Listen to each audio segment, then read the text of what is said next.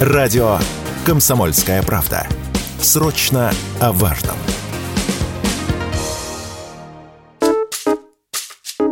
Россияне не оправдали ожиданий маркетплейсов и стали активнее закупаться на распродажах. Торговые площадки подвели итоги прошедшего дня шопинга 11 ноября. В некоторых категориях товаров продажи увеличились в два с половиной раза по сравнению с прошлым годом. Ранее маркетплейсы прогнозировали снижение продаж из-за недоверия людей к распродажам, однако их опасения оказались напрасны. Больше всего спрос был на одежду, обувь и аксессуары. Их покупали почти в пять с половиной раз больше, чем в обычные дни.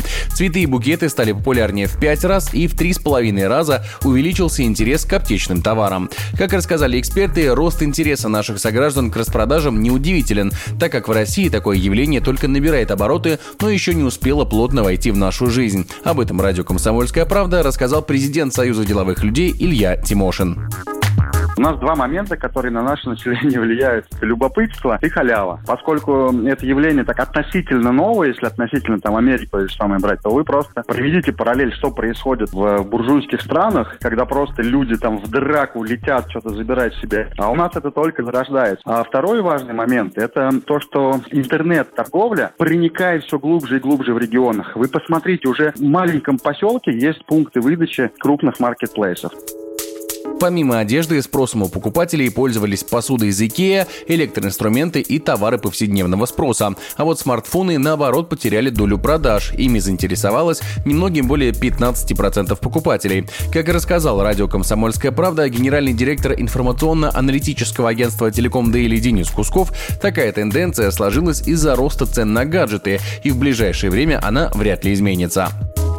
Ну, прежде всего, конечно же, ценовые характеристики. 22 год и первая половина 23 года прошли у людей под знаком сохранности денежных средств, то есть они не тратили деньги, продляли срок службы своих аппаратов. Сейчас, в общем-то, ситуация в корне не поменялась, люди не стали больше зарабатывать. Естественно, купить аппарат там за 100 с лишним тысяч рублей позволить себе может не каждый человек. Поэтому, в общем-то, и не только на маркетплейсах, э, но и, в принципе, товары сейчас с такой стоимостью не сильно покупают.